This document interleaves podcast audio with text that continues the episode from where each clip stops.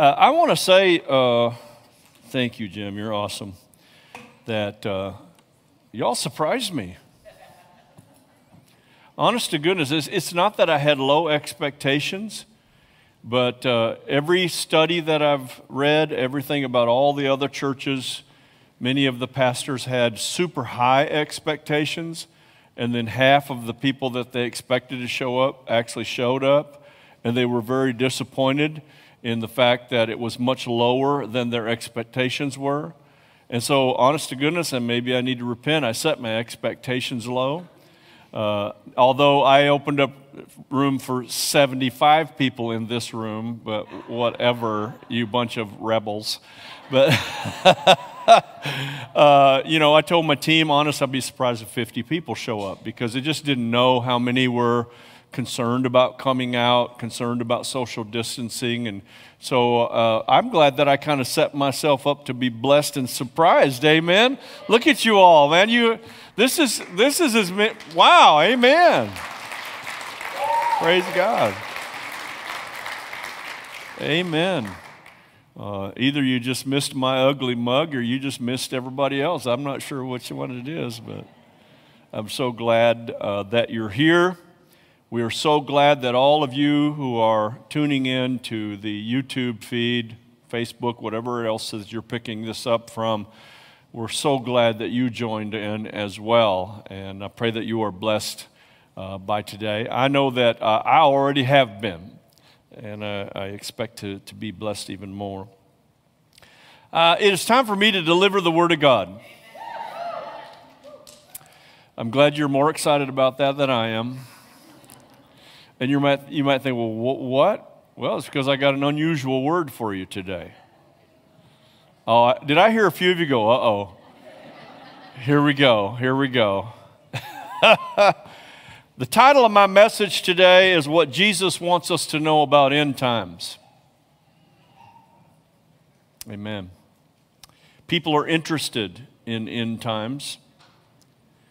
It's been that way for years, and I imagine it's probably going to be the same for years to come, especially as things change and we see more and more things happening on the landscape of our culture and everything else. Hundreds of books have been written on the subject. In fact, some of the best selling books of all time have been about end times. From back in the 70s with Hal Lindsey's late great Planet Earth to the whole Left Behind series that took place in the late 1990s uh, to the first, you know 2000, something like that. But did you know that that Left Behind series sold over 63 million copies? Uh, I'd say that there are some people that are interested in end times and in the in, at the end of the world, what's going to happen. And you may be wondering, as was I, why am I choosing to talk about end times at our re entering service? Because, after all, maybe I ought to preach about returning to church or about the importance of church attendance, which apparently you all don't need a message about church attendance because you filled the house for crying out loud. Oh, praise God. I suppose I could preach about connecting to each other, connecting together, or maybe preach a message of celebration. We're back! And how great that'd be. And you may even think that a message on end times might be inappropriate for to an inappropriate message in the presence of children. But I gave that some thought actually, and I, I came to the conclusion that I have to disagree with that conclusion on several fronts. When I grew up, we didn't have children's church. In fact, I went to a church where we went to Sunday school before church actually started, and we were always in the service during the preaching. And I don't ever remember preachers tempering what they were going to say because there were little ears in the room. Uh, in fact, I learned multiple aspects of Scripture sitting in the preaching in the main service with the adults. And on another note, quite frankly, more children are, uh, they're smarter than we think they are, and they're more receptive to the things of God than many adults are. And, and, quite, and you know what? Again, if, if preaching straight, forward truth, no matter what the topic causes a young child to go home and ask mommy and daddy some biblical questions, I say that's a win win win. Amen. Give the Lord some praise. Maybe you might think that uh, a message about surviving COVID 19 would be a timely uh, and purposeful message and appropriate, but the fact is that this season that we are in has sparked this message of end times basically by what's occurred in the last five months. The rapid advancement of fear, the rapid advancement of caution about being close to one another and to another human being, quite frankly, is startling. And it stands in complete opposition to how God created us to be people that were connected together. And anything that stands in direct opposition to God's plan is then the devil's plan. The enemy has been a counterfeit to God since the very beginning. So everything that he does that is counterfeit to God or opposite of God, you can automatically know what the source is and where it's from. The truth or lack thereof, as it relates to coronavirus, has created an aura of deception and it fuels conspiracy theories to no end. And all deception and conspiracy theories do is create chaos and create confusion. And the scripture tells us that where there is confusion and chaos, every form of evil resides. The shutdown of houses of worship and the attack on personal freedoms, it quite frankly is only the beginning of the government's intrusion on our freedoms, on our liberties. And you all know that I don't preach from a political viewpoint, but I also have my eye on the horizon and have my eye on what these days mean to us as a church. And yeah, for sure, I could have preached on a whole lot of other subjects this morning, but God has been dealing with my heart for weeks about this, probably since it first started. Uh, you've heard me say a number of times in my messages that I've never had a moment of fear about this. I've never had a moment of trepidation or of caution. It's just been, you know, wanting to comply the best I could with our civic authorities. Uh, obviously, all the rest of these people don't want to, but whatever. That's, yeah, you know, it's, it's all good. We'll, we'll work through that uh, and, just doing what I could to, to navigate the same season that y'all are navigating. But I've sat in my living room many times and watched the news, and every time that I watch the news or see any of the occurrences that are going on, I recognize that it's nothing more than the setting of the stage for the man of lawlessness to rise up, known as the Antichrist, who's going to come with all the answers to uh, mass riots, going to come with all the answers to civic unrest, who's going to come with all the answers to diseases, who's going to come, this is from the Bible, it's probably the part you haven't read, but anyway, it's going to come from, is going to come with the answer to pe- for peace. And people are going to run after it like there's no tomorrow. And so, from the very beginning, the Lord has been dealing with my heart on this issue, and I haven't stayed away from it, but He has been prompting me, even provoking me toward this end. And that end is preparing his people for the days, of he- days ahead. And that's what I'm doing right now is I want to begin to talk to you all about the days of head ahead and to begin to prepare you for the things that are coming. As a pastor, I have a responsibility for the souls of people, uh, the people that he has asked me to shepherd. It is a great responsibility. And in Hebrews chapter 13, verse 17, it says, Obey your leaders and submit to them, for they are keeping watch over your souls as those who will have to give an account. So I could stand up here and preach uh, feel good messages, messages that just help you navigate the day I mean, and, and, there's nothing wrong with those messages, or I could preach what is in fact being impressed upon my heart, whether it's the first day back to church or not. Because I said, Lord, today? He said, Well, you better start now. Um, So I have to do everything that I can to prepare you for the days ahead. The things that I'm going to say should cause no fear to the believer. Thank you for your enthusiasm. It might cause some fear and trepidation for the part time Christian. Thank you for your lack of enthusiasm.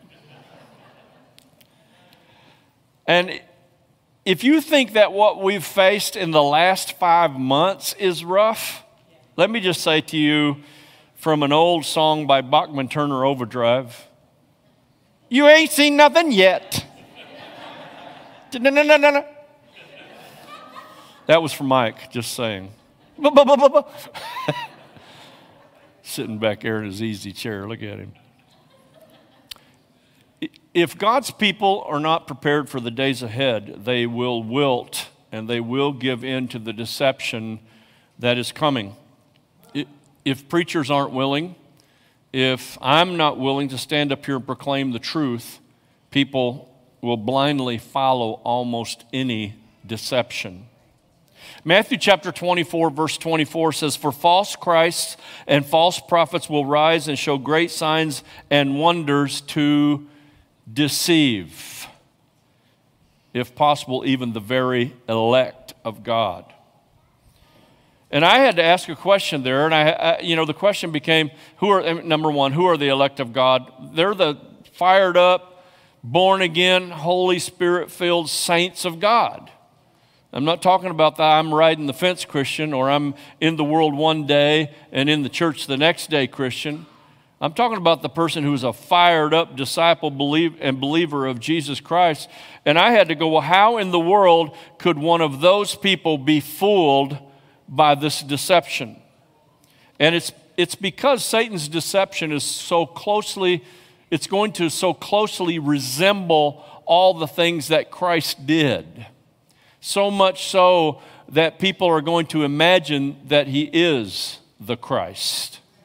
He's going to look like the Christ. He's going to have people fooled into thinking that the Jesus wasn't really the Christ, which he's been trying to do all along anyway.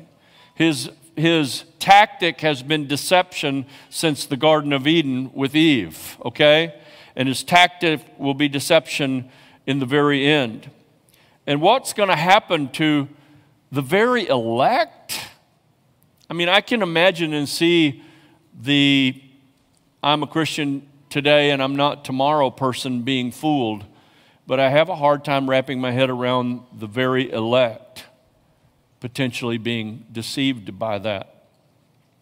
I do know for a fact that the unlearned are going to be fooled. And there's a lot of believers that are unlearned scripturally. Uh, the uncommitted will be swayed. And there are a lot of Christians that are uncommitted Christians. Christians who play both ends against the middle. Some of y'all know those kind of Christians riding the fence between the world and church are going to choose the easy way out by believing that what they are seeing is in fact Christ and everything they've ever been taught must have been a falsehood. Would you turn your Bibles with me to Second Thessalonians chapter 2? We're going to read a number of scriptures today, and I have a few commentaries that I want to make along the way. The Lord gave me this message this week. As I said, it's been brooding in my spirit for a number of weeks, and I'm, I have not avoided it, but I have waited on it. And uh, I'm as surprised as you are that the Holy Spirit decided that our first day back to church would be the day that I start talking about it. I'd have preferred a different message today. Thank you very much. Second Thessalonians chapter 2, and I'm going to start reading with verse 7 through 11. For the mystery of lawlessness is already at work. Think about what you've seen on the news. And not just in America, all over the planet. Mass riots, civic unrest, and they aren't protests. By and large, they aren't protests. Some of them are. Most of them are to incite chaos. and riot and mayhem and trouble. For the mystery of lawlessness is already at work. Only he who now restrains will do so until he is taken out of the way. And then the lawless one will be revealed, whom the Lord will consume with the breath of his mouth and destroy with the brightness of his coming. The coming of the lawlessness one, the lawless one is according to the working of Satan. Look here, with all powers, signs, and lying wonders. What's supposed to follow those that believe?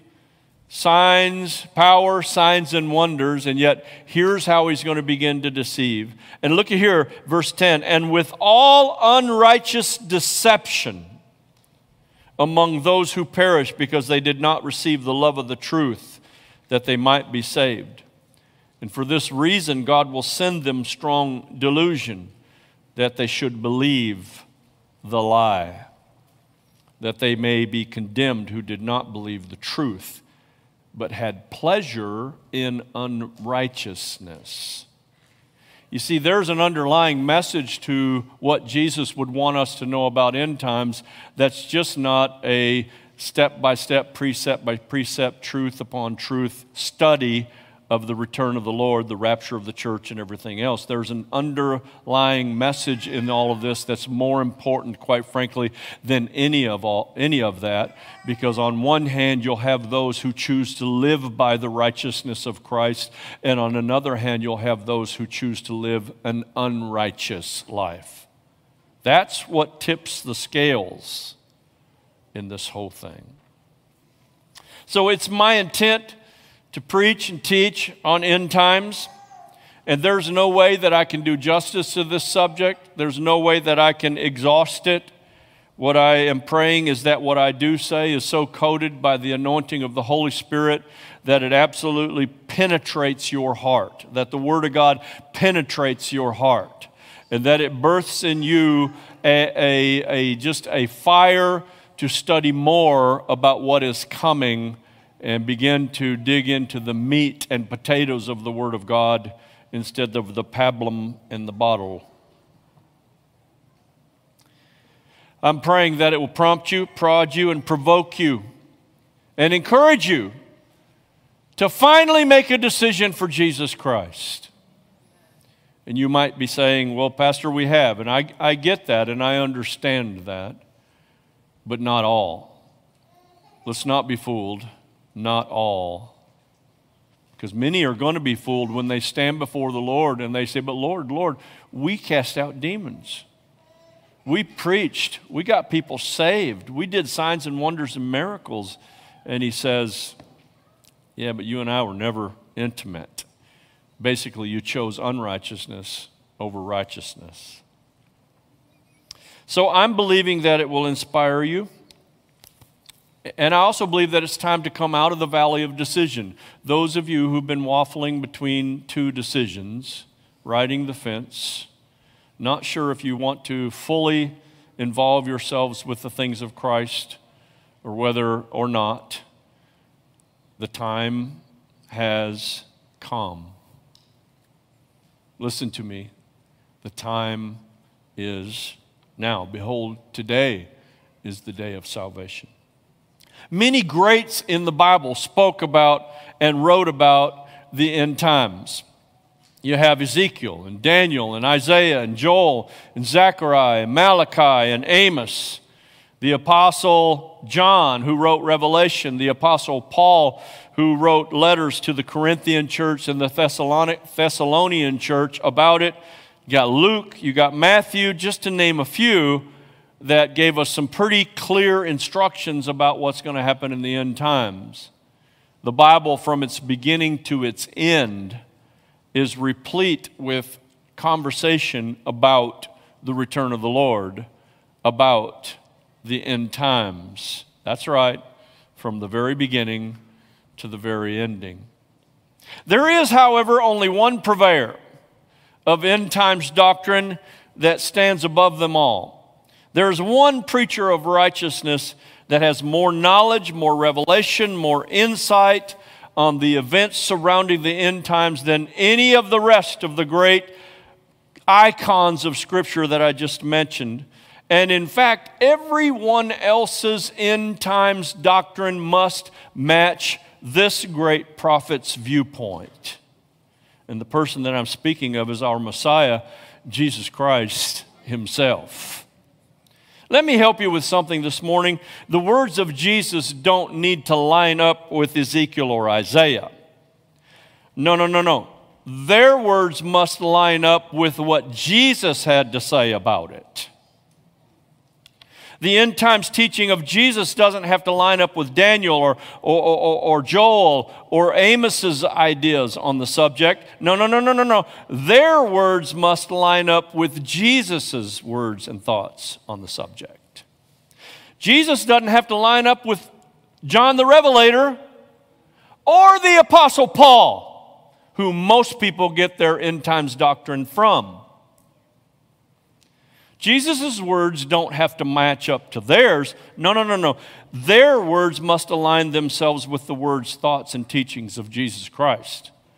You must get this into your heart and your head from the very onset of this, or you will not have a comprehensive understanding of the end times.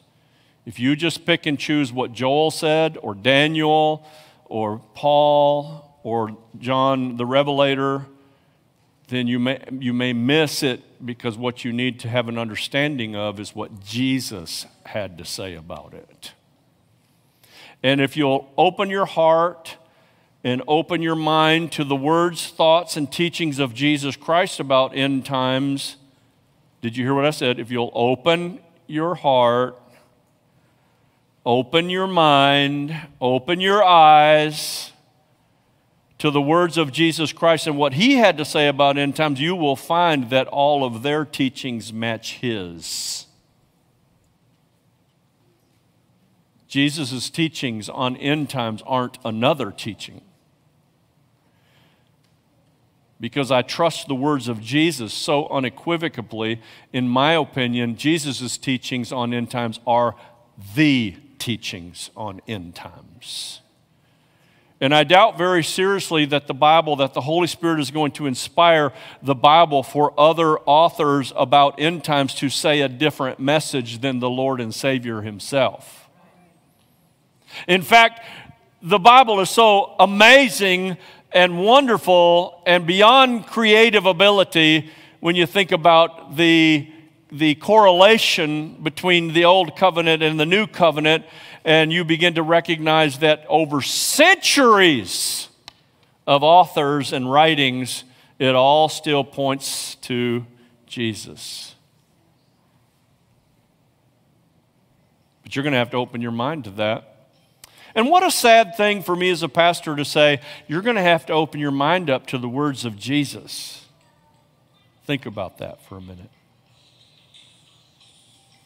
Turn your Bibles with me to Matthew chapter 24.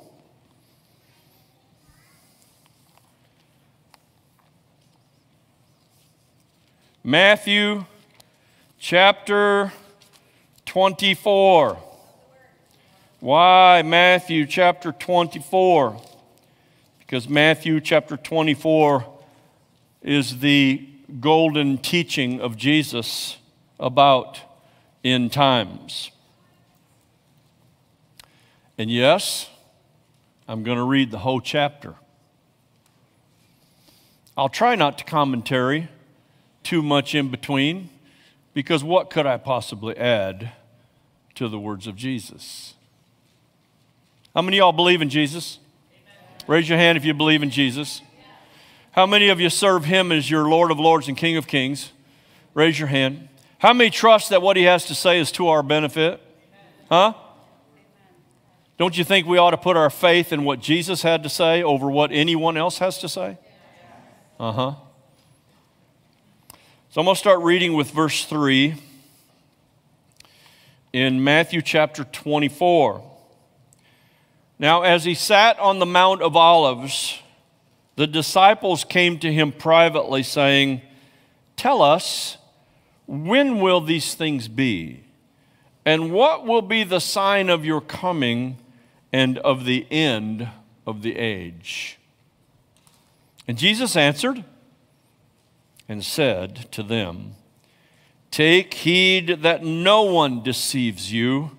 For many will come in my name, saying, I am the Christ, and will deceive many. And you will hear of wars and rumors of wars. See that you are not troubled, for all these things must come to pass, but the end is not yet. For nation will rise against nation, and kingdom against kingdom, and there will be famines pestilences, and earthquakes in various places. All these are the beginning of sorrows. Then they will, oh, this is some good news right here. You're going to love this. Then they will deliver you up to tribulation and kill you. Yikes, that's right, brother. Yikes. Don't worry, I heard the same message when I was about your age, and I've been saying yikes ever since. And you will be hated by all nations for my name's sake. And then many will be offended, will betray one another, and will hate one another. Some of y'all are hearing this, and you can absolutely connect it to the day and age that we're living in right now, without question. Then many false prophets will rise up and deceive many. And because lawlessness will abound, the love of many will grow cold. But he who endures to the end shall be saved. Whoa, whoa, whoa, whoa! the person who endures to the end. That's the part that's going to mess up your holy cow.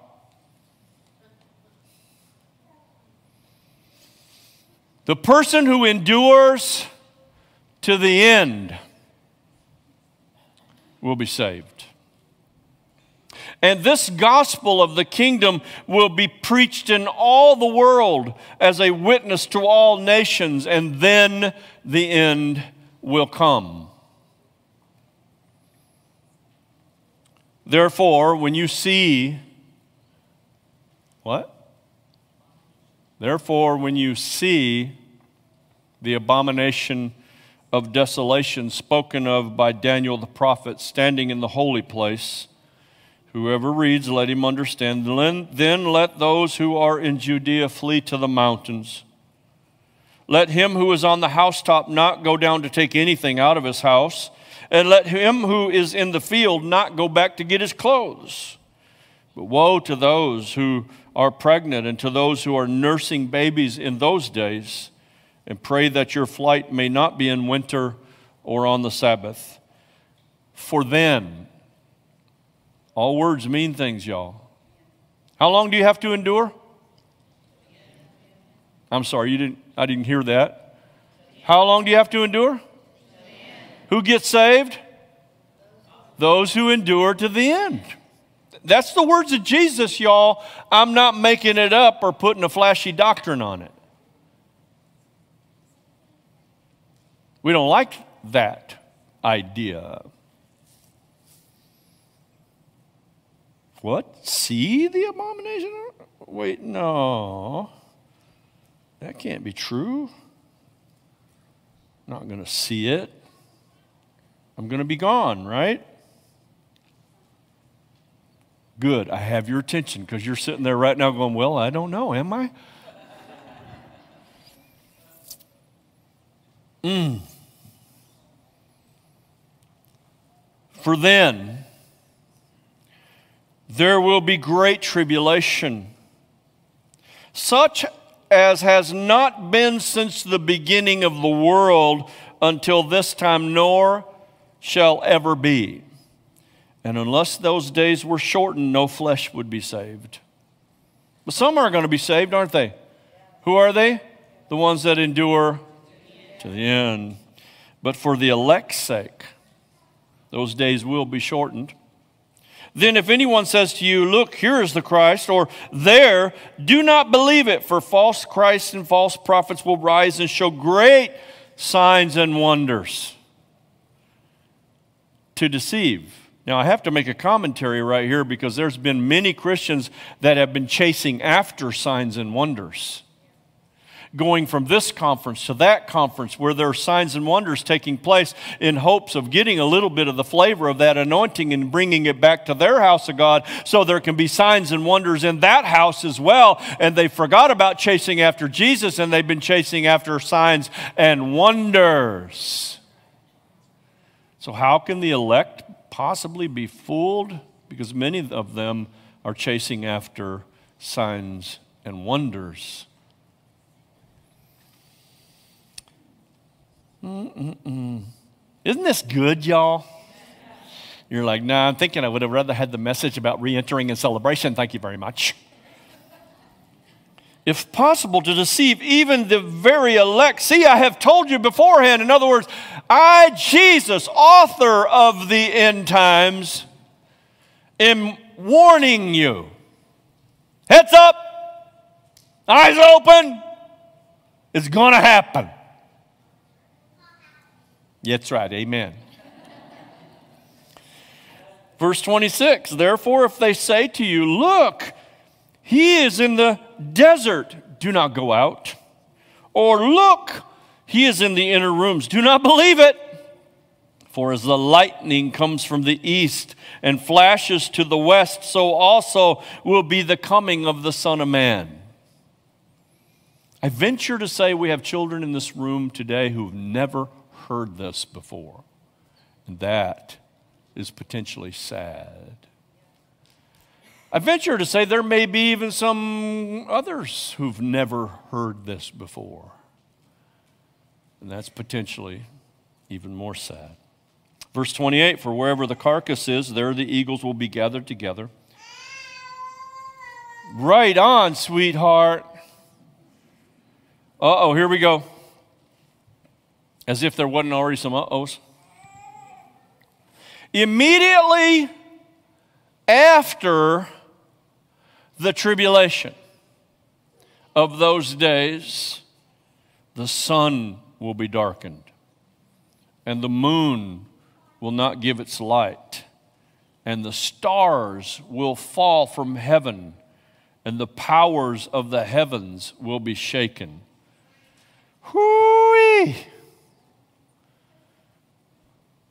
Man, all the special effects with all the computer generation of movies today will not be able to depict what that day is going to look like. Then, everybody say, then. When? After the tribulation, then the son, sign of the Son of Man will appear in the heaven, and then all the tribes of the earth will mourn. And they will see the Son of Man coming on the clouds of heaven with power and great glory. Commentary.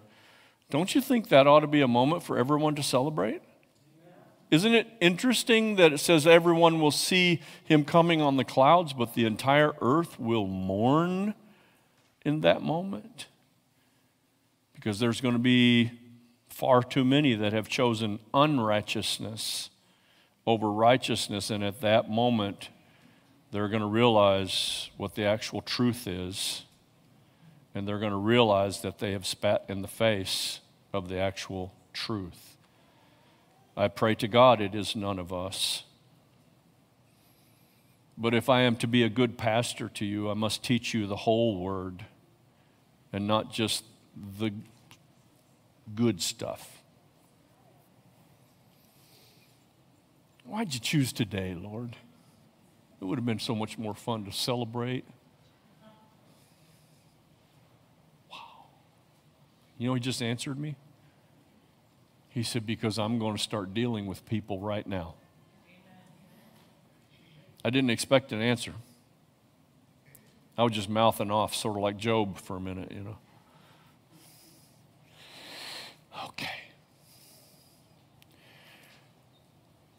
Then verse 30 the sign of the Son of Man, which is Jesus, will appear in heaven, and then all the tribes of the earth. Who are all the tribes of the earth?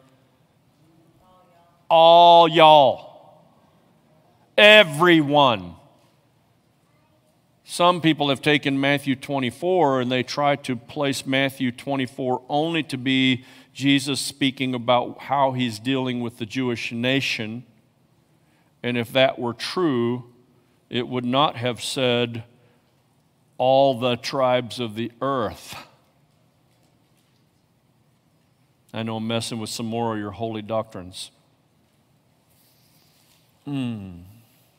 And they will see the Son of Man coming on the clouds of heaven with power and with great glory.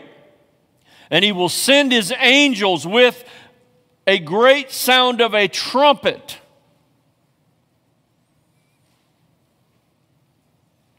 And they will gather together his elect from the four winds, from one end of the heavens to the other. Now learn this parable from the fig tree when its branches when its branch, excuse me, when its branch, when its branch has already become tender and puts forth leaves, you know that summer is near. So you also, when you see all these things, know that it is near and at the door. Surely I say to you, this generation will by no means pass away until all these things take place. Heaven and earth will pass away, but my words will by no means pass away. Verse 36. But of that day and hour no one knows, not even the angels in heaven, but my Father only. But as the days of Noah were, so also will be the coming of the Son of Man. For as in the days before the flood, they were eating and drinking and marrying and giving in marriage until the day they entered the ark. This is important and did not know until the flood came and took them all away. And so also will be the coming of the Son of Man. Then two men will be in the field, one will be taken and the other left. When? Then two men will be in the field, one will be taken and the other left. Two women will be grinding at the mill, one will be taken and the other left. Watch, therefore, for you do not know what hour your Lord is coming. I proclaim today that there are people, Christians, who are not watching. They're carrying on in their lives as though there will be no coming of the Lord. It's going to be way beyond their lifetime, but no man knows when. And because of that, we ought to be living today, right now, watching and praying and waiting and living a godly, holy, righteous life unto the Lord to the very best of our ability through the power of the Holy Spirit. I wish I could get a witness from somebody.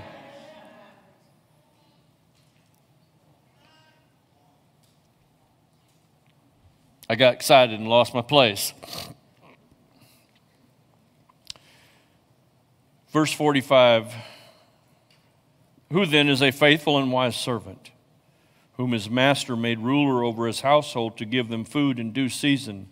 Blessed is that servant whom his master, when he comes, will find so doing. Assuredly, I say to you that he will make him ruler over all his goods.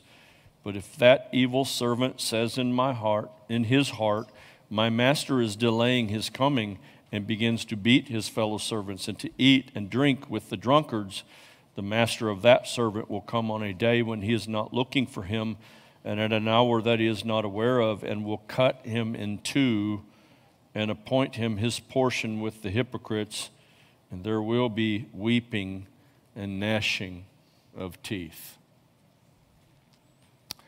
Wasn't that a feel good chapter? But that's Jesus' teaching on the end times. And every other author and purveyor of end times prophecy must point to Jesus or that's heresy.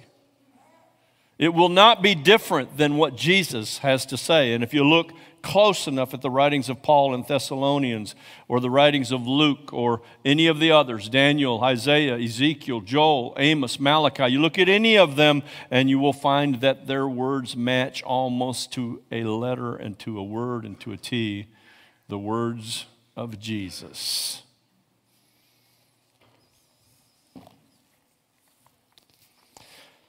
I better bring it to a close. I just better. No matter what your view of end times may be, no matter what your position as it relates to the rapture of the church, these following things stand true. And this would be the focus of my end times teaching is these things. We must be watching and waiting and ready for the return of the Lord. Everyone, that's one of the only amens I've gotten today because that means you all agree with that. We must make a choice to live our lives in agreement and submission to the holy word of God. The days of picking and choosing what you want to believe, they're over, folks. You might think, well, welcome back to church. Yeah, welcome back to church. Wonder if there'll be a hundred of you next week. I'm so glad you got audio on because I have been told if you want to see the church filled up and people standing in line to get in, teach on end times. Maybe I should have gone about it differently. I don't know. You know, I am who God created me to be, and I've been doing this long enough, I can craft any kind of message.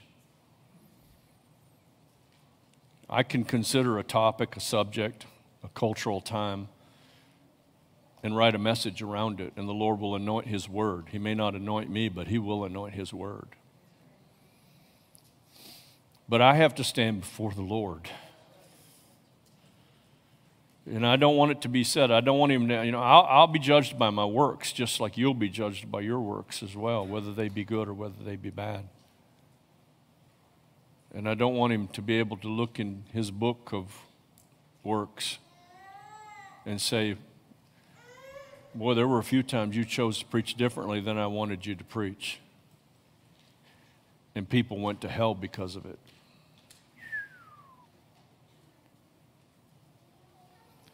Any takers on preaching next week? Can I get any takers on preaching next week? My brother in the back says, Give it to me, brother, give it to me. We have to choose holiness over worldliness.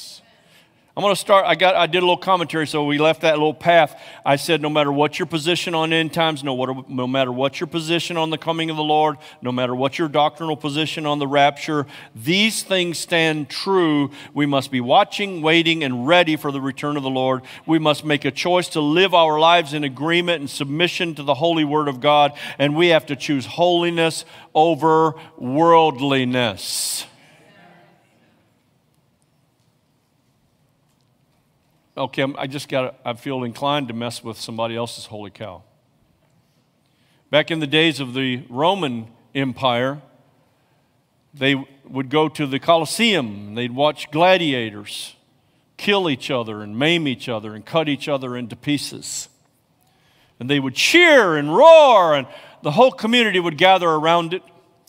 Today, we just turn it on our TV and watch people kill each other and maim each other with blood, guts, and gore, and we can't wait for the next episode.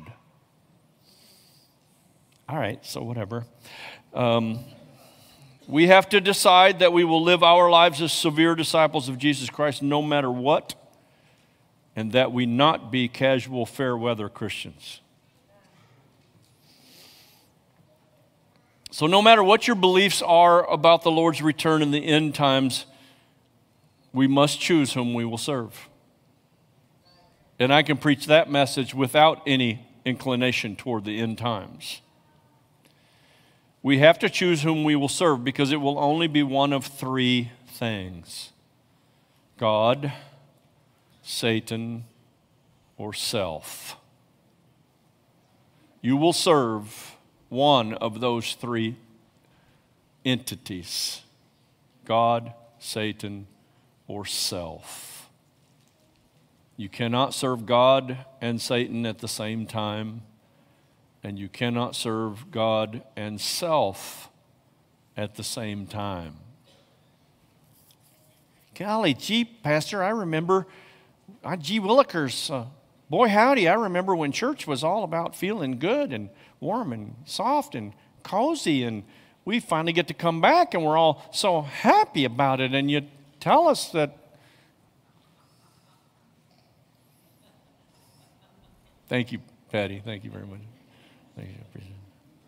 Joshua chapter 24, verse 15 says, If it seems evil to serve the Lord, well, choose for yourselves whom you, for whom you will serve. And he goes on to say, and I parrot his words, but as for me and my house, we will serve the Lord. Somebody give the Lord a praise in the house of God. Hallelujah. Because that's what it comes down to. We could argue doctrine about the rapture. We can argue doctrine about how it's going to look. We can argue doctrine about when. We can argue doctrine about the imminency of the coming of the Lord. But we, there's no argument about the fact that we must choose whom we will serve.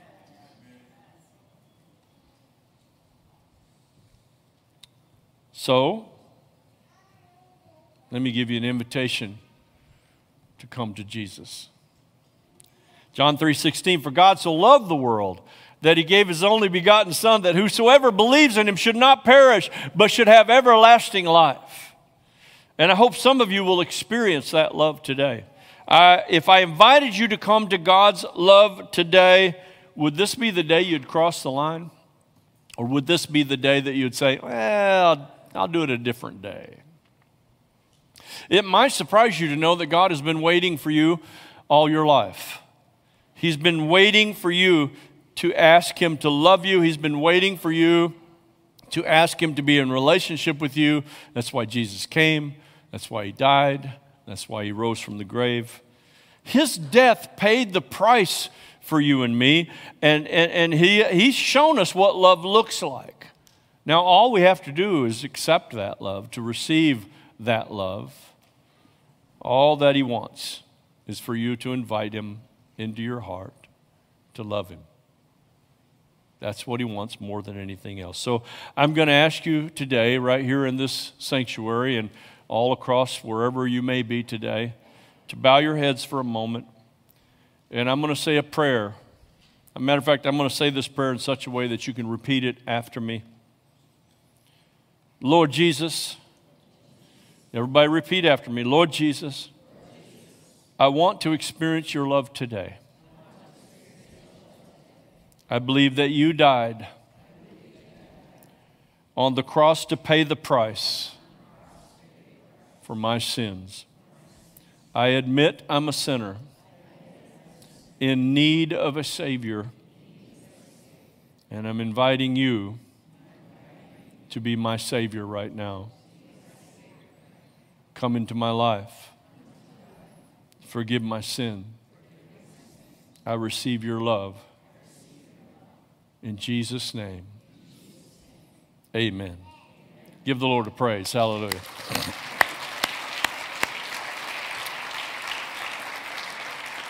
Now, if you prayed that prayer, those that are online, uh, and you raised your hand, uh, excuse me, if you prayed that prayer today, I'm going to ask you to go to our YouTube site there where your, the emojis are, and I want you to hit the little hand emoji that says, I raised my hand, saying, I responded to that. that, that that's a moment for me in my life.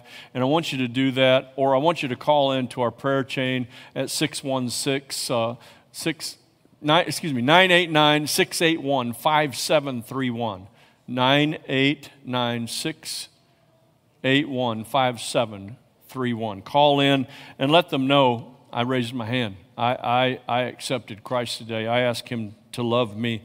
And I'll tell you what, if you prayed that prayer today with intent and belief in your heart, then your entire life has just been changed it has been changed. Your name is written in the Lamb's book of life, and the Bible says that everything has become new for you. And in fact, the Bible said that the angels are having a party, throwing some celebration right now because you accepted Christ. Amen. Hallelujah. Hallelujah. I am so glad that you were able to join us today in this service and be a part of what's going on with all of the other brothers and sisters that are in the house. Thank you for checking in. Thank you for being a part of this. We call you blessed in the name of Jesus. God bless you.